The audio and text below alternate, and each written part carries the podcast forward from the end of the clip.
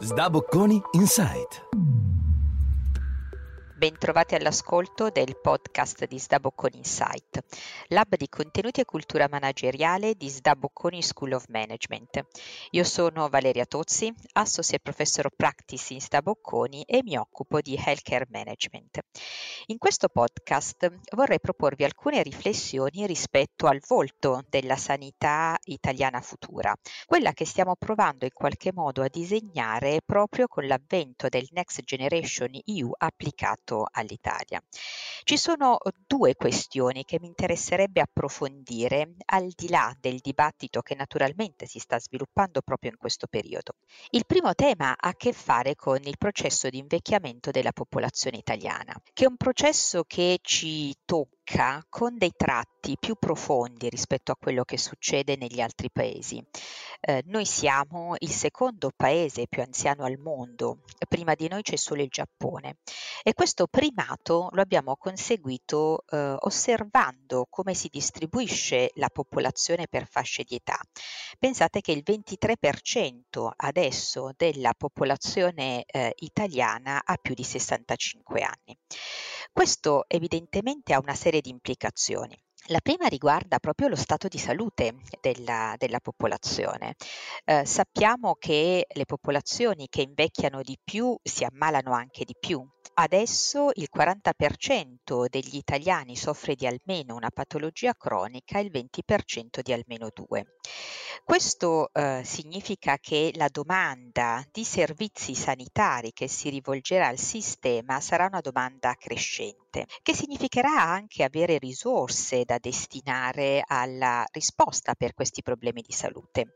Attualmente spendiamo tra il 70 e l'80% delle nostre risorse sanitarie per la gestione delle patologie croniche e una cifra molto ridotta è quella destinata alla prevenzione, viaggia intorno al 3%. Ebbene, irrobustire eh, gli interventi di prevenzione per evitare che le patologie insorgano sempre più velocemente e sempre in età più giovane, che è un processo, come dire, legato all'invecchiamento della popolazione, questa è una priorità che dovremmo coltivare con molta attenzione. C'è un altro elemento che è legato al processo di invecchiamento, che ha a che fare con eh, lo spopolamento di alcune eh, aree territoriali del paese. Pensate che sempre da stime Istat eh, appare chiaro che intorno al 2065 eh, noi avremo una riduzione della popolazione italiana residente di circa 7 milioni, con una concentrazione territoriale nel mezzogiorno che perderà un intorno di 5 di questi 7 milioni. Questo significa che dovremo affrontare il tema dell'invecchiamento con politiche con scelte che dovranno essere calibrate sulle caratteristiche dei diversi territori. Questo si incrocia con il tema della, della presenza dei nuclei sociali nei diversi territori. Sempre Istat ci restituisce attraverso il censimento una fotografia eh, della popolazione italiana aggregata in circa 25.000 nuclei familiari. Di questi 25.000 nuclei familiari il 36%, quindi stiamo parlando di poco più di eh, 9.000 nuclei familiari, è rappresentata dalla famiglia tradizionale con madre, padre e figli. Questo cosa significa?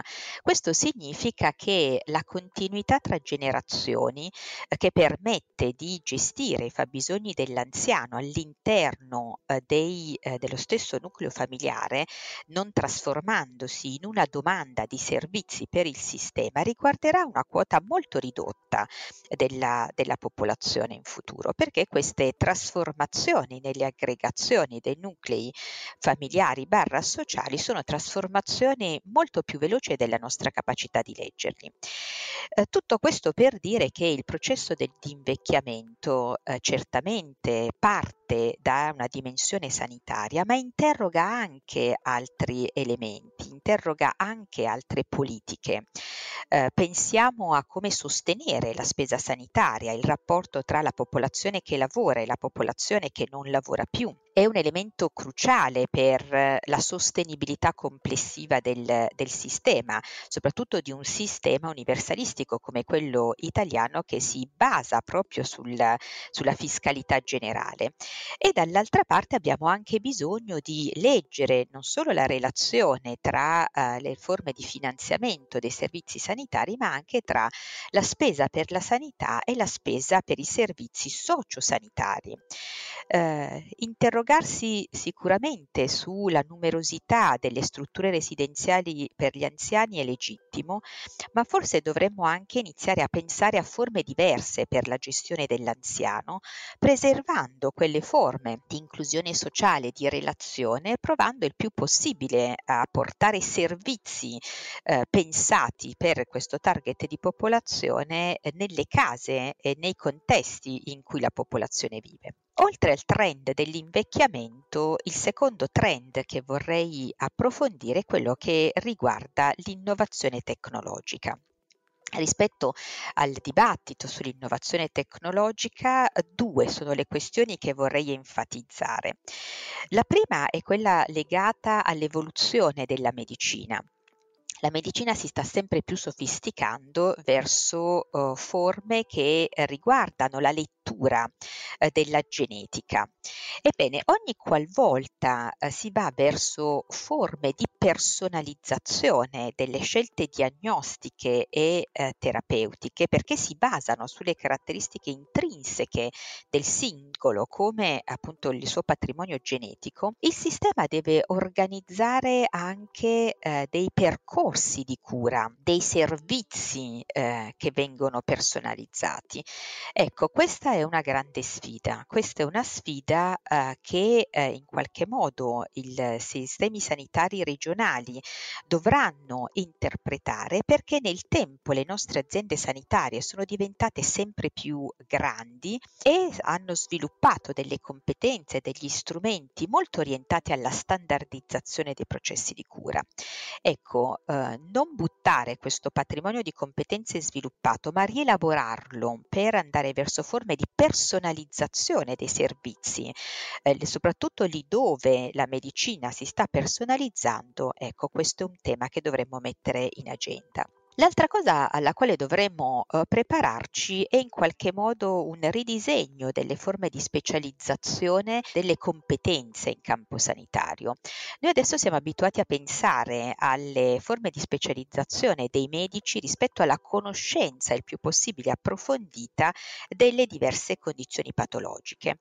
Ebbene, nel futuro dobbiamo immaginarci un equilibrio diverso tra le con- competenze e le conoscenze dei clinici e le competenze e le conoscenze di tutti quegli operatori che si occupano di quelle tecnologie che permettono di leggere, di raccogliere informazioni proprio per esempio sul DNA.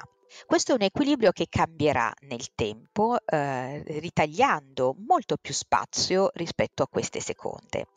Il secondo affondo invece che riguarda l'innovazione tecnologica non è eh, direttamente legato al mondo della medicina, ma a come vengono fatte le scelte di politica sanitaria, come vengono compiute le scelte rispetto all'organizzazione dei servizi. Ebbene, l'Italia è eh, un sistema che all'interno delle sue regioni ha sviluppato dei tesoretti importanti sul piano informativo.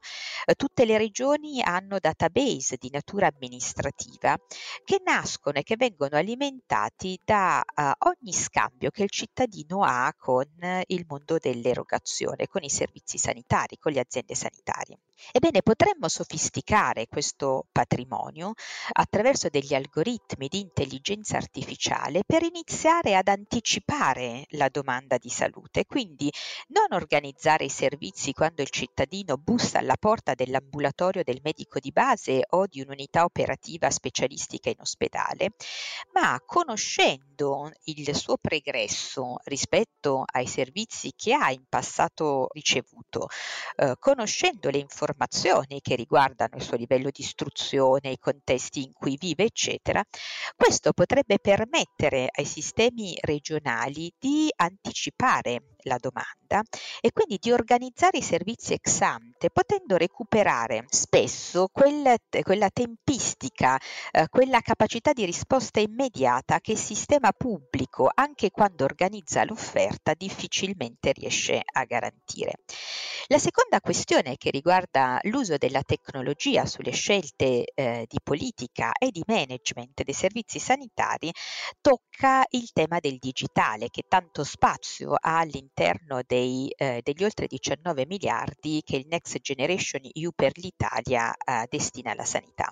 L'uso del digitale dovrebbe eh, iniziare a farci pensare ad un modello di erogazione dei servizi che sfida i muri eh, noi siamo eh, abituati anche culturalmente a pensare che un servizio sia fatta dall'erogazione fisica, dalla presenza fisica delle persone, dai muri, dai luoghi in cui avviene lo scambio tra il singolo cittadino e eh, il sistema di erogazione delle cure. Ebbene, all'estero hanno sviluppato delle, per esempio, delle case della salute eh, del tutto virtuali. Questo permette di far arrivare le competenze dei professionisti in più luoghi eh, fisici rispetto a quello che l'erogazione, diciamo appunto fisica, permette di realizzare e il livello di alfabetizzazione digitale è un livello che sta crescendo e sta toccando anche le popolazioni eh, più anziane. Ebbene, iniziare a pensare alla sanità del futuro fatta meno di muri e più di servizi, questo è un contributo che il digitale potrebbe offrirci in modo importante. Grazie mille per l'opportunità di queste riflessioni. Io sono Valeria Tozzi, Associate Professor of Practice all'interno di Sdabocconi e vi do appuntamento al prossimo podcast di Sdabocconi Insight.